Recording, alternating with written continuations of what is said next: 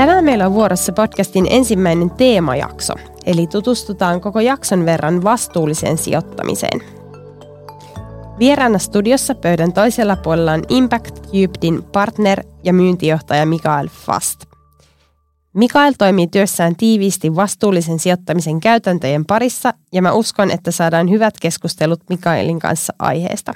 Joten nyt suoraan jakson pariin. Ennen kuin pureudutaan aiheeseen, niin kerrotko vähän, että mikä on sun tausta, vähän ehkä opintoja, työhistoriaa ja miten olet sitten päätynyt vastuullisen sijoittamisen pariin?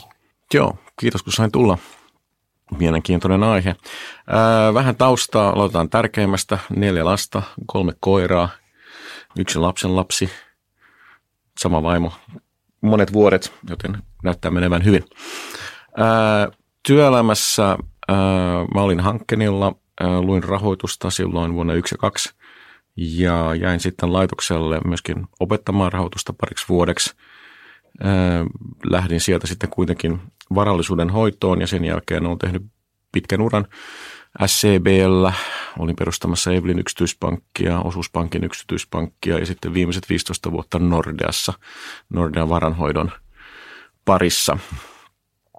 Ja vastuullisuus tuli vastaan joskus tuolla 15 vuotta sitten, kun sijoittaja-asiakkaat kysyivät, että, että olisiko teillä mitään semmoisia sijoitusvaihtoehtoja, jotka olisi vähän vastuullisempia. Ja sitten sattumalta löytyi, isosta laaresta löytyi, löytyi sitten yksi rahasto, jossa luki, että se on vastuullinen. Ja rupesin sitten tutkimaan sitä, mutta tämä oli tosiaan 15 vuotta sitten. Ja huomasin sitten, että, että hei, tämä, näinkin voi sijoittaa. ja silloin oli muutamia ihmisiä, jotka ajatteli samasuuntaisesti ja, ja silloin lähdettiin perustamaan myöskin semmoista yhdistystä kuin nimeltä FinSIF. Ja, ja sehän on eläjä on voimissa. Siitä sitten vähän enemmän, enemmän myöhemmin. Mutta tuossa urassa niin mä olin kymmenen vuotta Tukholmassa ja siellä mä opin myöskin vastuullisuudesta aika paljon siinä mielessä, että ruotsalaiset on näissä asioissa, täytyy myöntää, ottaa vähän vastaan tietysti suomalaiselle, mutta myöntää, että ruotsalaiset ovat tässä hieman edellä meitä olleet ja, ja siellä oppi paljon siitä, että miten sijoittajat kokivat, että että pitää sijoittaa ja mikä on heidän arvojensa mukaista. Ja jouduttiin sitten niin kuin muuttamaan palveluita ja tuotteita niin, että se kelpasi ruotsalaiselle ammattisijoittajalle. Ja se oli aika, aika hyvä koulu. Varmasti kyllä. No, jos lähdetään isosta kuvasta liikkeelle, niin mitenkä sä määrittelisit omin sanoin vastuullisen sijoittamiseen? Tai voidaanko puhua myös kestävästä rahoituksesta? Joo, rakkaalla lapsella on monta nimeä, niin kuin sanotaan, ja ja, ja ehkä kestävä sijoittaminen on semmoinen termi, jota itse käytän tällä hetkellä, mutta ei se nyt ole niin väliä, että kukin, kukin saa määritellä sen, mitä sen haluaa. Vastuullinen sijoittaminen on aika semmoinen tuttu, turvallinen termi, mitä moni käyttää. Tuolla FinSifin puolella, ää, niin, niin siellä me puhutaan siitä, että vastuullisella sijoittamisella tarkoitetaan ympäristöasioiden, sosiaalisen vastuun ja hallintotapa-asioiden, eli ES ja G, Environmental Social Governance – asioiden huomioon ottamista sijoitustoiminnassa. Ja sehän pitää ihan hyvin paikkaansa. Mutta jos henkilökohtaisesti kysyy, niin mun mielestä se ei ole itse asiassa niin monimutkaista, että ne, jotka toimii sijoituspuolella ja varsinkin opiskelijasijoittamista, niin tietää, että aika nopeasti tulee vastaan semmoinen kaksiulotteinen kuva, jossa on tuotto ja riskiä ja sitten katsotaan, että mikä on se paras mahdollinen tuottoriskisuhde jokaiselle jokaiselle mahdolliselle sijoituskohteelle ja puhutaan puhumaan niin kuin tehokkaasta rintamasta ja, ja, ja miten rakentaa sitten semmoinen salkku, jossa on niin kuin paras mahdollinen tuotto suhteessa riskiin.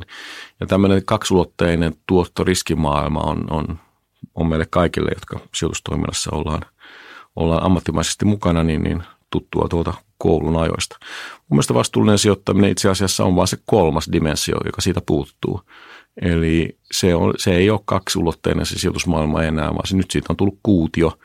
Ja jokaisessa sijoituskohteessa on myös jonkunasteinen vaikutus sitten ympäröivään maailmaan, joko siihen kohdeyritykseen tai sitten, tai sitten maailmaan. Ja mun mielestä se on jossain määrin näin yksinkertaista, että se on se kolmas dimensio, mikä, mikä sijoittamisesta ehkä aikaisemmin puuttui. On niin monia eri tapoja lähestyä tätä vastuullisuutta ja se sitten näyttäytyy, että eri toimijoilla on erilaisia tapoja tehdä tätä vastuullista sijoittamista käytännössä, niin Kuvailetko vähän, että minkälainen tämä vastuullisen sijoittamisen prosessi on teillä Impact Cubeissa? Joo, vastuullinen sijoittaminen, niin mm, joskus ehkä erehdytään luulemaan, että, että vastuullisen sijoittamiseen voi hirveän helposti niin kuin kiteyttää ja sanoa, että mitä se on. Se on vähän pysy, kysyä ammattisijoittajalta, että mitä on korkosijoittaminen. Niin, niin siitä on kirjoitettu monta kirjaa. Vastuullinen sijoittaminen on, on samalla tavoin, aika monella tavalla eri tavalla pystyt määrittelemään, että mikä on vastuullista sijoittamista. Ja, ja moni sijoittaja tekee sen, tekee sen itse omien arvojensa mukaisesti. Impact Cubed yritys, jossa mä oon itse teen töitä, niin meidän lähtökohta on se, että mehän halutaan antaa sijoittajille dataa, jotta ne pystyy sijoittamaan tässä kolmiulotteisessa maailmassa. Eli me halutaan niin kertoa sijoittajille, että mikä on jokaisen sijoituksen vaikutus, mihin, mihin sijoittaja sitten rahojaan laittaa likoon. Ja me kerätään tämä data ö, tuolta kaikista maailman listatuista firmoista ja ja kootaan se sitten yksinkertaiseen kehikkoon sijoittajille, että sijoittajat pystyy sitten käyttämään tätä ihan samalla tavalla kuin ne käyttää muutakin kirjanpitodataa ja, ja muuta dataa, mitä, mitä yrityksistä tulee, niin ESGstä on tullut, vastuullisesta sijoittamisen, vastuullisen sijoittamisen datasta on tullut tämmöistä aika käyttökelpoista faktoridataa, niin kuin sijoituskielellä sanotaan. Mikä on vastuullisen sijoittamisen motiivi? Minkä takia sitä tehdään? Se on, se on hyvä kysymys. Muistaakseni kreekkarit Yhdysvalloissa joskus siellä ennen 1800-lukua niin määrittelivät vastuullisen sijoittamisen niin, että he eivät sijoita ö, orjiin. He eivät halunneet ostaa tai myydä orjia. Ja se, on, se oli yksi hyvä määritelmä vastuulliselle sijoittamiselle. Se ehkä pitää paikkansa itse asiassa se vieläkin. Ö, mutta siihen on aika paljon motiiveja tänä päivänä. Ö, parempi tuotto voi olla yksi ei ainakaan huonompi. Aika moni akateeminen tutkimus tänä päivänä osoittaa, että oikein tehtynä, niin ei se vastuullinen sijoittaminen tuota sen huonommin kuin mikään muukaan sijoittaminen. Riskien hallinnasta puhutaan yleensä, että se on yksi, yksi syy, miksi halutaan sijoittaa vastuullisesti. Halutaan siinä sijoitustoiminnassa kerta kaikkiaan huomioida myöskin muita, muita riskejä kuin ehkä ne perinteiset. Maineriski on tietysti yksi aika, aika tärkeä.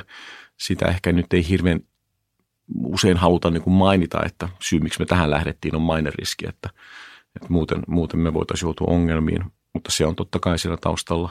Itse kun on ollut neljännesvuosisadan tuolla finanssialalla, niin, niin joka on tietysti hyvin raadollista ja jonka ainoa tehtävä on tuottaa tuottoa, niin äh, kyllähän se niin kuin moni sijoitustuote tai, tai idea tänä päivänä tuodaan markkinoille myöskin sen takia, että se on tapa ansaita rahaa, että ollaan kuultu, että sijoittajat ovat kiinnostuneita tämän tyyppisistä tuotteista. Ja tehdään sitten sellaisia tuotteita, mistä, mitä kuluttajat ja sijoittajat ovat valmiita maksamaan. Niin.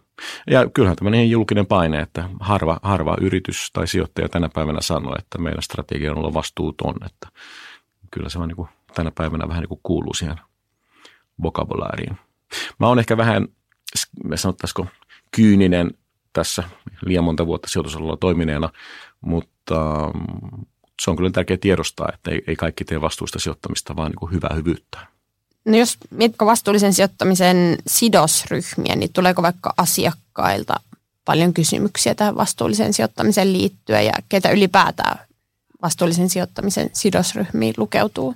No vastuullinen sijoittaminen tänä päivänä näyttäisi vähän niin kuin kiinnostavan melkein, melkein kaikkia ja sidosryhmäajatteluhan on, on, on tosi, tosi laajaa tämä vanha stakeholder theory, joka lanseerattiin joskus kymmeniä vuosia sitten, niin on noussut oikeastaan niin uuteen, uuteen arvoon sillä, että, että on, on oikeasti paljon erilaisia sidosryhmiä, jotka, jotka on kiinnostuneita, miten, miten varoja sijoitetaan. Ää, asiakkaat, mitkä ovat asiakkaat, ne ovat niin rahaston, rahaston sijoittavat asiakkaat vai ovatko ne yrityksen asiakkaat, ne on tietysti sidosryhmä. Meillä on paljon palvelujen tarjoajia, kuten esimerkiksi oma, oma meidän firma, mitä, mitä itsekin edustan, ESG-dataa toimittavat, erilaiset konsultit, arvopaperimarkkinat, pörssit, ihan niin kuin setlaukset, sälytystahot. Tämä on tosi iso infrastruktuuri eh, tällä hetkellä.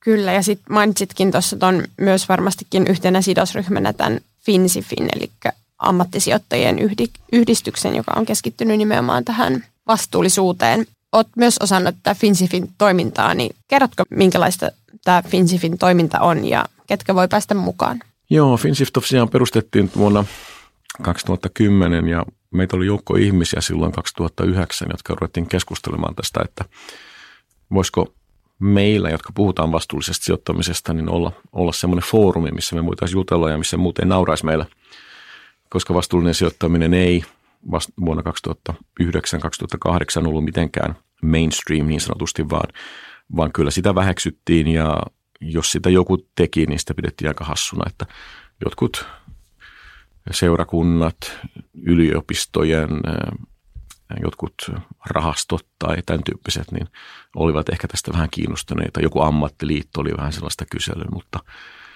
mutta se oli aika semmoista, aika, aika pientä ja vähän, vähän, vähän hassua touhua, ei oikein vakavasti otettavaa. Joten me ruvettiin sitten keskustelemaan, että voisiko meillä olla niin kuin oma foorumi tätä varten ja se näytti olevan hyvin otollinen hetki, koska, koska me saatiin semmoinen kriittinen massa liikenteeseen ja, ja se imi sitten mukaansa aika monta instituutiosijoittajaa ja varanhoitajaa ja yhtäkkiä se olikin aika semmoinen vakavasti otettava, vakavasti otettava ryhmä ja, ja sitten presidentti Tarja Halonen tuli, tuli sitten avaamaan meidän ensimmäisen tilaisuuden 2010 ja se oli aika, aika hauska, hauska matka. Sen jälkeen vastuullisesta sijoittamisesta on tullut ää, mainstreamia ja, ja kaikki on vasta, kaikkihan on tänä päivänä vastuullisia, niin se on ollut aika huima, huima matka.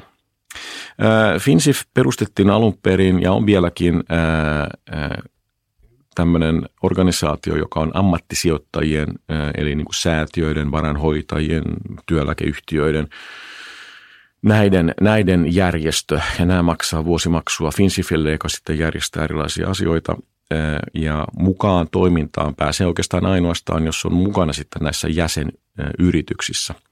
Ehkä yksi poikkeus on meidän vuosiseminaari Helsingissä, joka on tuossa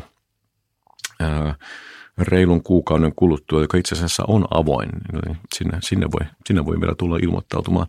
Mutta pääsääntöisesti FinSIF järjestää koulutusta ja tämän tyyppisiä tilaisuuksia jäsenyritystensä ihmisille.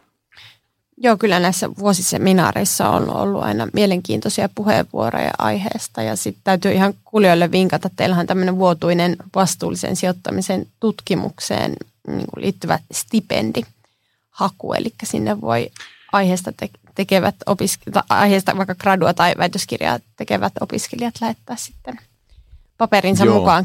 Pitää paikkansa, että, että FinSIFhän, jos puhutaan siitä, mitä FinSIF tekee, niin FinSIFhän tosiaan jakaa jonkin verran stipendejä, etukee tällä tavalla tutkimustoimintaa, järjestää tilaisuuksia, webinaareja, koulutusta, tekee myöskin markkinatutkimuksia, tekee oppaita, videoita, eli Finsifin sivulta voi käydä katsomassa, lukemassa vaikka meidän vastuullisen sijoittamisen oppaan, joka on aika hyvä, täytyy sanoa, vaikka itse ollaan tehty. Ja siellä on myöskin yksinkertaisia videoita, mitä on vastuullinen sijoittaminen. Ihan hyvä semmoinen, ei nyt ihan peruskurssi, mutta jos, jos asiasta on oikeasti kiinnostunut, niin käydä katsomassa, että miten vastuullisesta sijoittamisesta puhutaan ammattilaisten joukossa. Jos miten näitä ammattisijoittajia, niin millaisia vaihtoehtoja on olemassa vastuullisen sijoittamisen harjoittamiseksi? No, kuinka monta tuntia meillä on aikaa.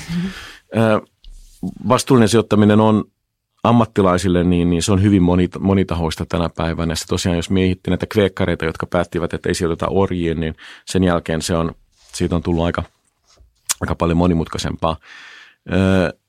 Ehkä se niin kuin jossain määrin oikeastaan – miettii sitä, että pitäisikö vastuulliseksi sijoittamisessa mennä vähän niin kuin back to basics, että mihin yrityksiin me sijoitetaan, mille yrityksille me halutaan niin kuin lainata rahaa, että mikä on se yrityksen toiminta onko se meidän arvojen mukaista. Ehkä se pitäisi itse asiassa olla se keskeinen juju ja niitä asioita pitäisi miettiä. Mutta kun nyt kysyit, niin, niin mitä, mitä nämä ammattisijoittajat voivat tehdä. Osittain näitä voi tehdä kyllä myöskin yksityishenkilötkin, niin, mutta esimerkiksi teemasijoitukset on tämmöisiä klassisia, että sijoitetaan tuulivoimaan sen sijaan, että sijoitetaan fossiilisiin polttoaineisiin. Öö, sijoitetaan kasvis, kasvisravintoon sen sijaan, että sijoitettaisiin lihatuotantoon. Öö, otetaan, joku, otetaan joku teema ja halutaan, halutaan keskittyä siihen. Sitten on näitä perinteisiä suosiminen, poissulkeminen. Eli aika, aika moni sijoittaja haluaa, haluaa sulkea pois joitakin tiettyjä asioita. Usein sen takia, että se nyt ei ole vaan enää muodikasta ja jos se niin tee, niin, niin sitten muut tulee nälvimään sinulle. Eli suljetaan pois alkoholia, tupakkaa, käsiaseita ja tämän tyyppisiä. Myöskin tämmöinen normipohjainen poissulkeminen, että jos joku yritys ei salli vaikka ammattiliittoja, niin, niin, niin sitten ei myöskään sijoiteta sitten semmoiseen yritykseen. Ää, suosiminen on ehkä semmoinen vähän positiivisempi asia, eli, eli katsotaan niin kuin tarkkaan, että minkä tyyppisissä firmoissa sitten halutaan olla mukana. Että ei, ei mietitä niitä huonompia, vaan mietitään niitä parempia. Että jos oikeasti halutaan sitten tukea vaikka sitä, että ihmiskunta siirtyy kasviperusteiseen ravintoon, niin, niin minkä tyyppisiin yrityksiin me sitten halutaan sijoittaa, jotta me voidaan niin kuin edesauttaa sitä. Öö, mitäs muita? Öö, no, sitten tietysti tämä aktiivinen omistajuus tai vaikuttaminen. Eli kun siellä salkussa sattuu olemaan jotain omistuksia, niin, niin sitten vissiin pitäisi tehdä jotain. Ja mm, nyt mä ehkä olen vähän liian kyyninen, mutta, mutta sehän on semmoinen aika helppo tapa sanoa, että me ei tehdä mitään muutoksia meidän sijoitussalkussa, vaan me, me, me ollaan aktiivisia ja me, me, me keskustellaan yritysjohdon kanssa ja kyllä ne varmaan sitten muuttaa toimintaansa. Joskus voi olla, että näin, näin tapahtuukin ja, ja jos sijoittajat toimii yhdessä ja vaikuttaa yhdessä, niin, niin siinä voi saada tietysti jonkunlaista niin kuin vipuvaikutusta kyllä sinne yrityksen, yrityksen toimivaan johtoonkin. Mutta on tietysti yrityksiä, jotka myöskään eivät, eivät muuta, muuta toimintaansa ja – jonkun Walmartin kanssa voi käydä keskustelua siitä, että pitäisikö heidän pitäisikö heillä olla hen, erilainen henkilöstöpolitiikka tai, tai näin, mutta jos kerta kaikkiaan vuosi vuoden jälkeen sanovat, että he eivät, ei heitä tämmöinen asia kiinnosta keskustella, niin, niin, niin ei se aktiivinen omistajuus sitten semmoiseen isoon kansainväliseen yritykseen niin hirveän helppoa ole.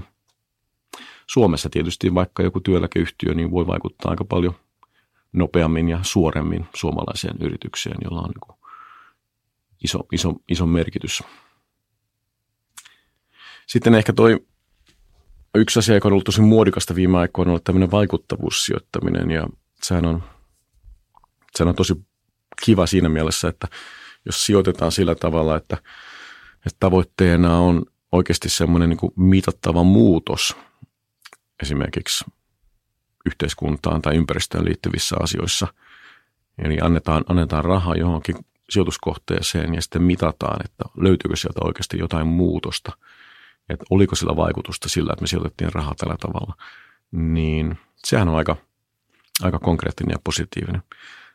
Se on aika pieni osa ää, sijoitusuniversumia, mutta, mutta on ollut, ollut aika semmoinen muodikas. Sitä on muun muassa FinFundi Suomessa tekee. No sun näkemyksen mukaan niin näistä vaihtoehdoista, niin mikä tuloksellisin, jos mietitään vaikka tätä mainittua tuottoriskisuhdetta?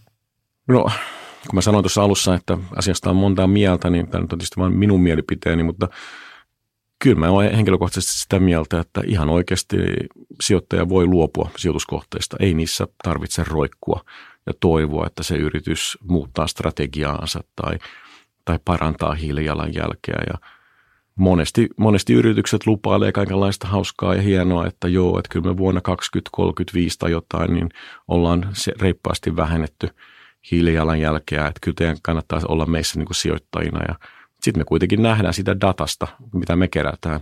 Et itse asiassa niin, niin ei siinä näe mitään muutosta. Et maailmassahan yritysten päästöt lisääntyy esimerkiksi hiilidioksidin suhteen, ei ne vähene kaikesta keskustelusta riippumatta, kaikista hienosta lupauksista riippumatta.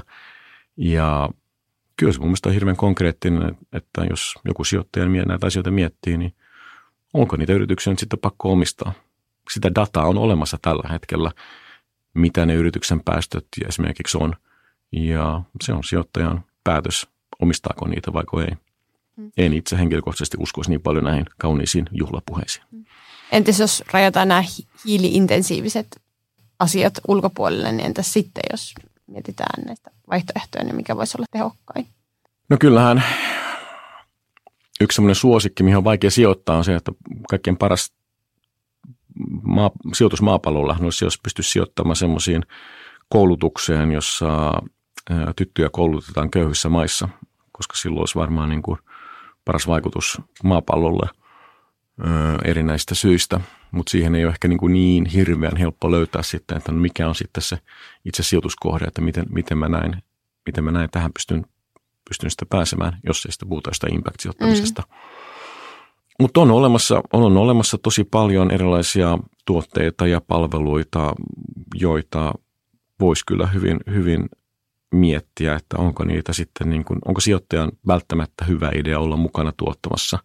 Varmaan suututan taas jonkun, mutta otetaan nyt esimerkiksi lihantuotanto.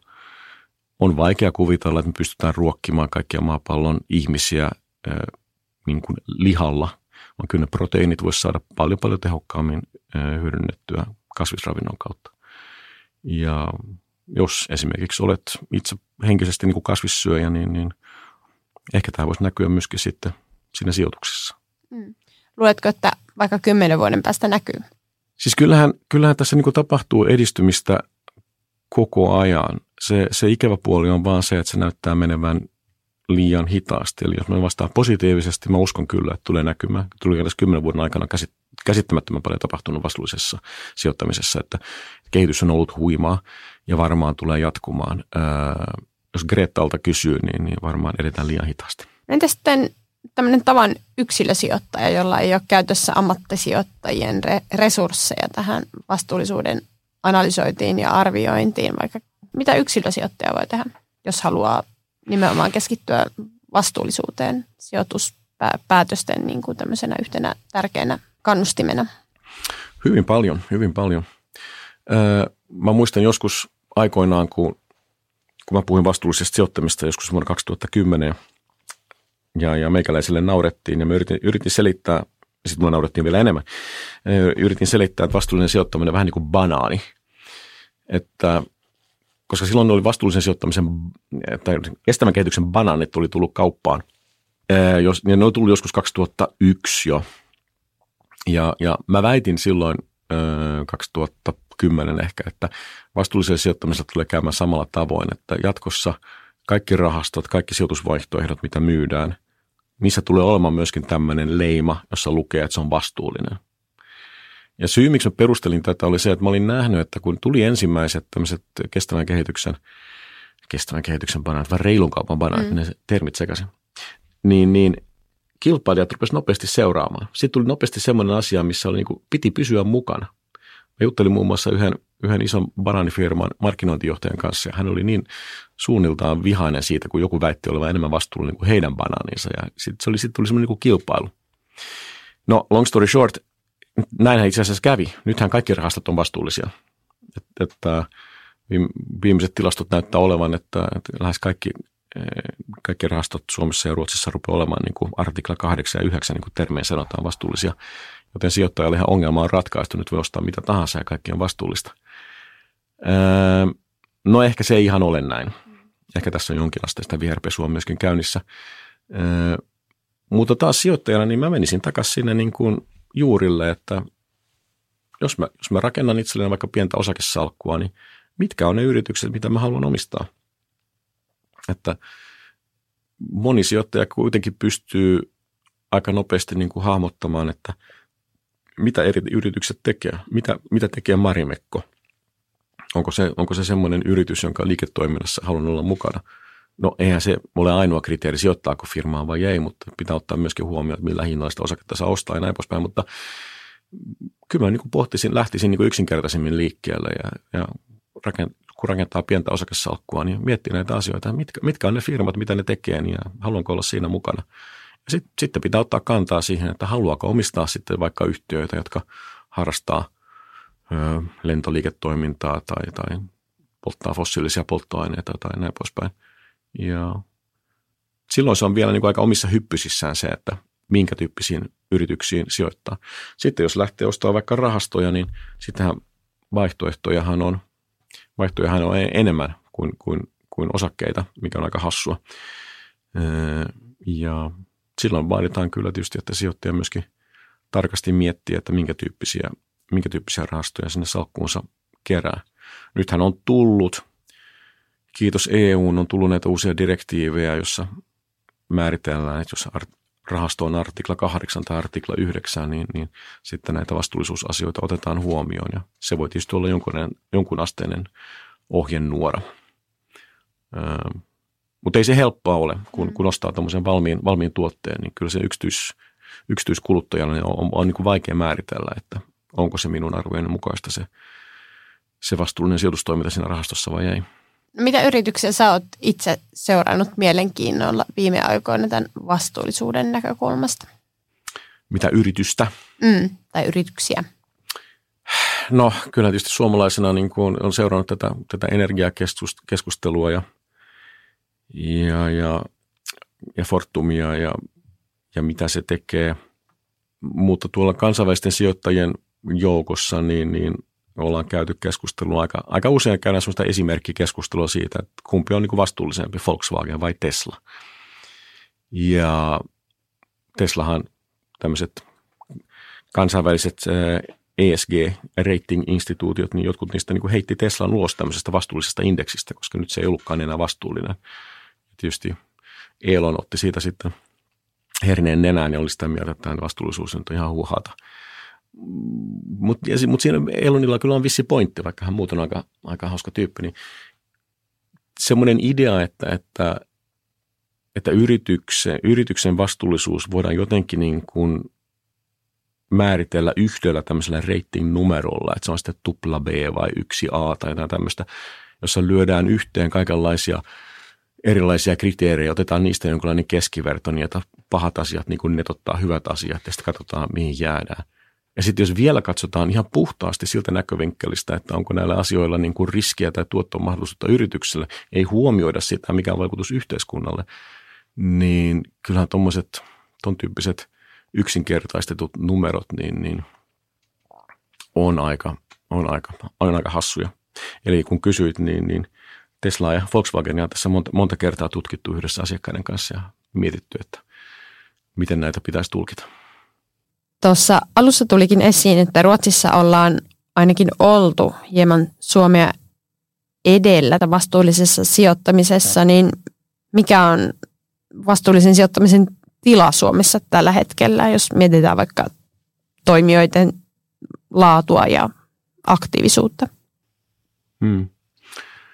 Se Suomessahan tilanne on aivan käsittämättömän hieno ja täytyy sanoa, että silloin kun me Finsifia perustettiin tämmöiseksi pieneksi porukaksi, joka voi istua jossain ilman, että muut nauraa meille, niin ei olisi voitu ikinä uskoakaan siitä, että, että vastuullinen sijoittaminen on tänä päivänä niin kuin arkipäivää. Ja, ja kaikki ö, ammattisijoittajat ovat tänä päivänä vastuullisia. Ja se näkyy.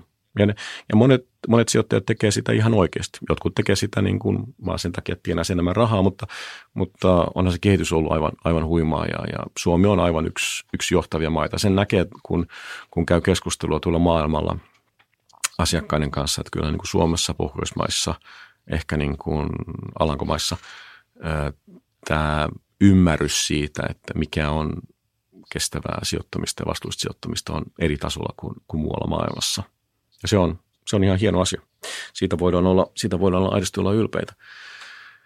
Ää, kun mä mainitsin sen, että ruotsalaiset ovat meitä ehkä vähän olleet tuossa edellä, tai niin kuin yksi minun kollegani sanoi, että hemskatti viekö, kyllä pitää myöntää, että ruotsalaiset kiipäs alas puusta meitä vähän ennen, ää, niin se näkyi ehkä tuolla 15 vuotta sitten jo, kun, kun Finsifia oltiin niin kuin just perustettu, ja Ruotsissa kaikki sijoittajat, kaikki ammattisijoittajat ja myös yksityishenkilöt enemmässä määrin kysyivät, että onko teillä vastuullisia vaihtoehtoja. Me, me ollaan päätetty meidän maakunnassa tai meidän äh, seurakunnassa tai meidän vakuutusyhtiössä, me ollaan päätetty, että me ei sijoiteta vaikka aseisiin tai, tai tupakkaan ja, ja me ajateltiin luopua äh, fossiilisista polttoaineista.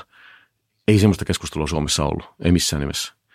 Ää, ja kun he ovat pitäneet sellaista pientä etumatkaa siinä, niin, niin, niin se on yhä. Mä luulen, että Suomi on kirunnut sen aika hyvin kiinni. Se ero silloin oli järkyttävä, mutta, mutta aika samoista asioista me puhutaan.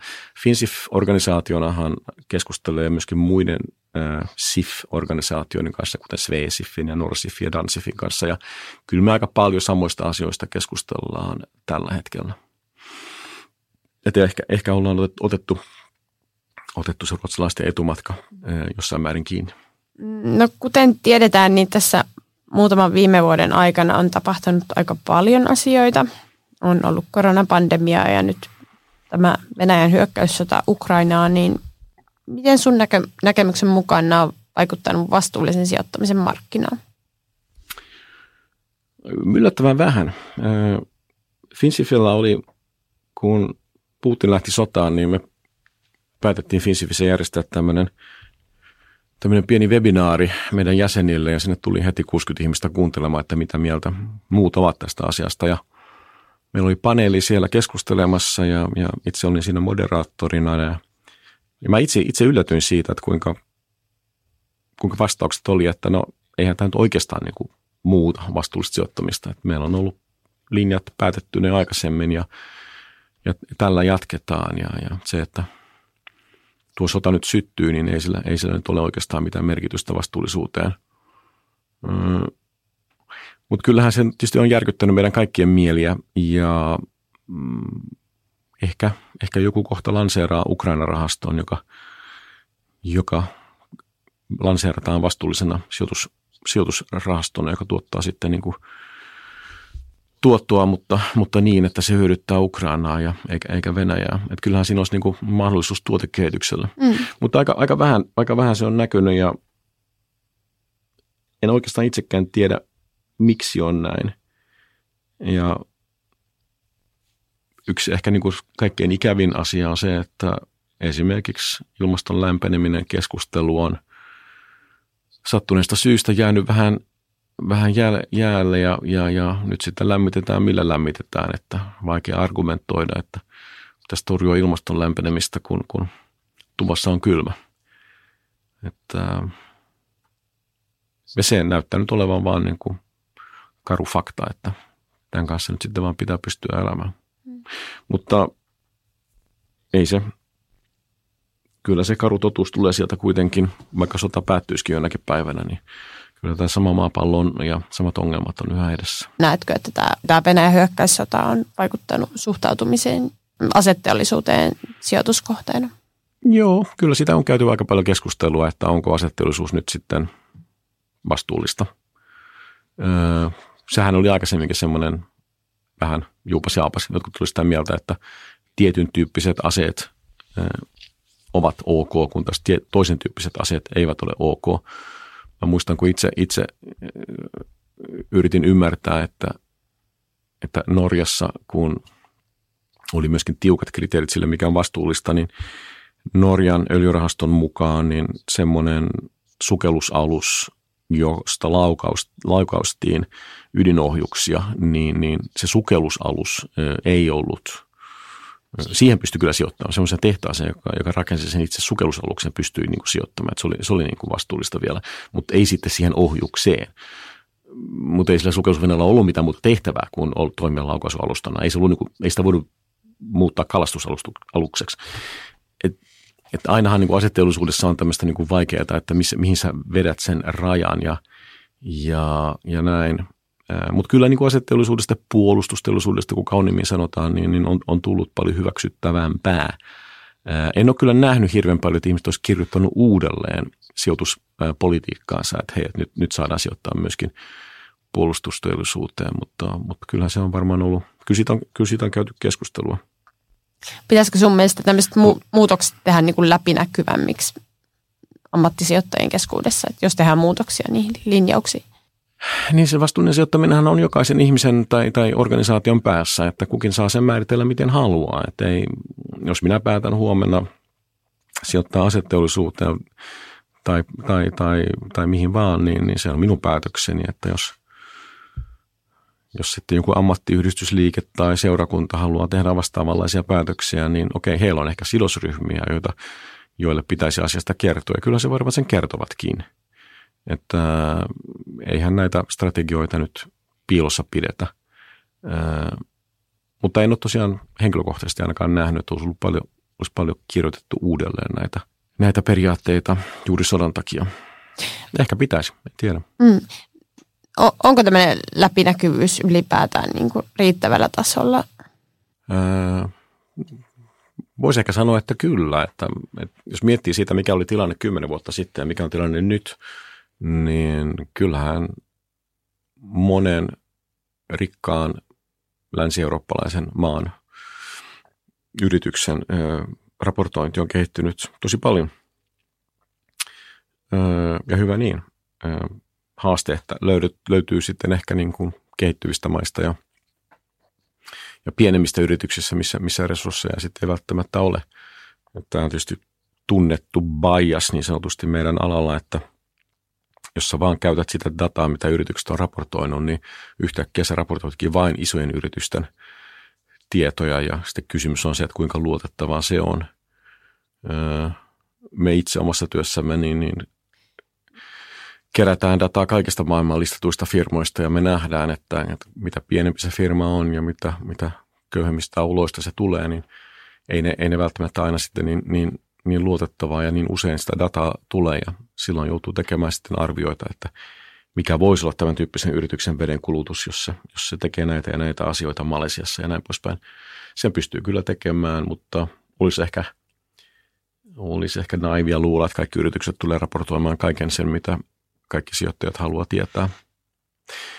Eli se, mitä yritin sanoa, että, että meidän pitäisi olla aika iloisia siitä, että kuinka paljon se datan laatu on parantunut, koska se on parantunut huimasti ja, ja se, se jatkuvasti vaan paranee. Eli siinä mielessä mennään hyvään suuntaan. No, käsite viherpesu toistuu aika usein vastuullisen sijoittamisen yhteydessä, niin miten sä näet tämän viherpesun, onko se kuinka suuri ongelma?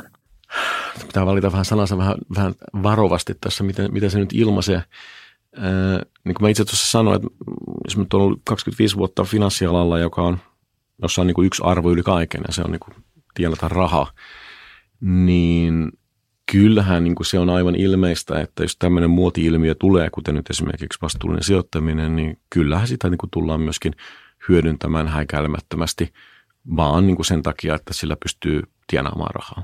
Että kyllä se on, kyllä, kyllä sitä viherpesua on – Öö, ja, mutta ei se ehkä mun mielestä kuitenkaan ole mitenkään niin kuin yllättävää, että se on, sehän tulee niin kuin jokaiseen tämmöiseen hypeen, mikä, mikä tulee, että oli IT-kupla, niin kaikki, oli, kaikki yritykset oli dotcommeja ja sitten niitä vietiin pörssiin ja sitten jotkut pärjäs, jotkut ei ja, ja, ja nyt vastuullinen sijoittaminen ja ESG on ollut muodikasta ja yhtäkkiä – kaikki, on, kaikki, on, kaikki tuotteet ja palvelut sun muuta on sitten vastuullisia. Ja siinä pitää olla vaan kuluttajankin sitten ja sijoittajan olla tietoinen, että tämmöistä ylilyöntiä tapahtuu ja olla kriittinen.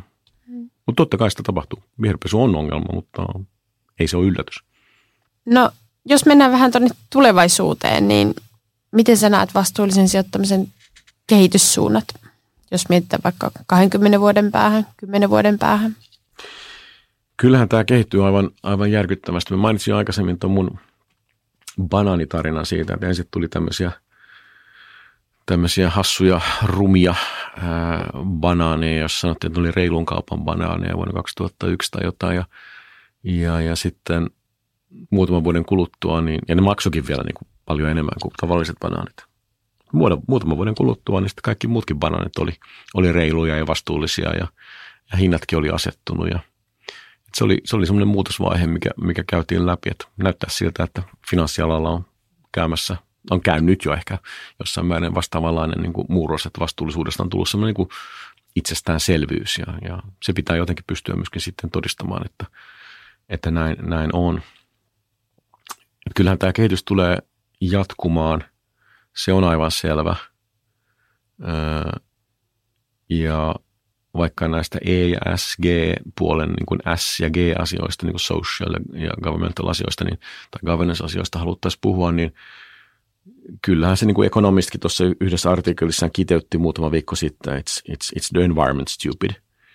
Että kyllähän niin kuin ihmiskunnan muut ongelmat on vielä ehkä ratkaistavissa, mutta tämä ilmasto niin kuin rupeaa olemaan niin, kuin niin, niin niin huonossa, huonossa jamassa, että sille pitää kyllä löytyä ratkaisuja.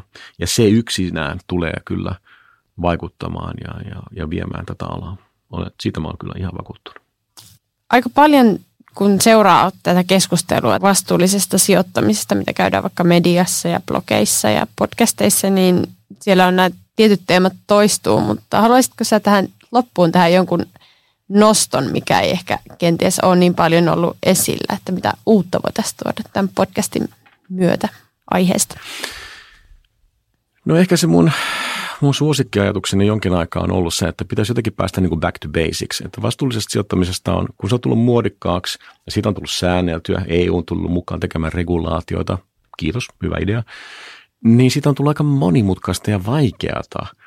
Ja mun mielestä olisi aivan ihanaa, jos vastuullisesta sijoittamista voitaisiin niin kuin ottaa askel taaksepäin ja miettiä niitä arvoja, että esimerkiksi puhuttiin aikaisemmin siitä, että jos yksityishenkilö vaikka sijoittaa omia eläkevarojaan muutama sen kuussa ja ostaa muutamia osakkeita silloin tällöin salkkuunsa, niin mikä on se, niin kuin se liiketoiminta, jossa, jossa haluaa olla mukana omistajana, sijoittajana ja ottaa sen niin kuin vastuullisuuden ja kestävän kehityksen niin kuin sitä kautta huomioon. Se ei itse asiassa ole mitenkään hirveän monimutkaista, kun ajattelee sitä sijoittamista siltä, siltä kulmalta. Ja se olisi, se olisi jotenkin hienoa, että että ihmiset oikeasti ymmärtäisivät, että hei, että mähän voin itse asiassa. Samalla tavalla kuin mä valitsen tuotteet tuolla kaupassa, niin, niin nämä yritykset, joiden osakkeita mä ostan salkkuun ja pidän ne sitten 20 vuotta kunnes ihan eläkkeelle, niin, niin äh, voisin myöskin käyttää mun arvojeni myöskin tässä. Tänä päivänä kuitenkin on olemassa aika monia helppoja työkaluja, miten rakentaa osakesalkku itselleen ja eikä se, eikä se nyt hirveän paljon, paljon maksa. Mitä sä haluaisit kertoa vastuullisuudesta kiinnostuneille opiskelijoille, jotka on kenties suuntaamassa vastuullisen sijoittamisen tehtäviin tulevaisuudessa?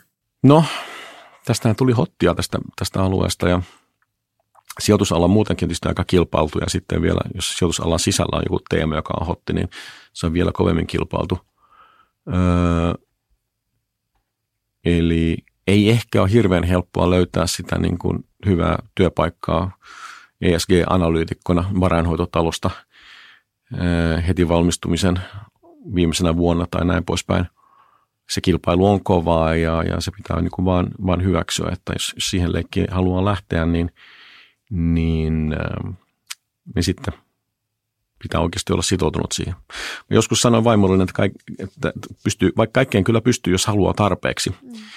Mm. Ja ilmeisesti tämä oli syy, miksi hän sitten rakastui minuun kauan kauan sitten.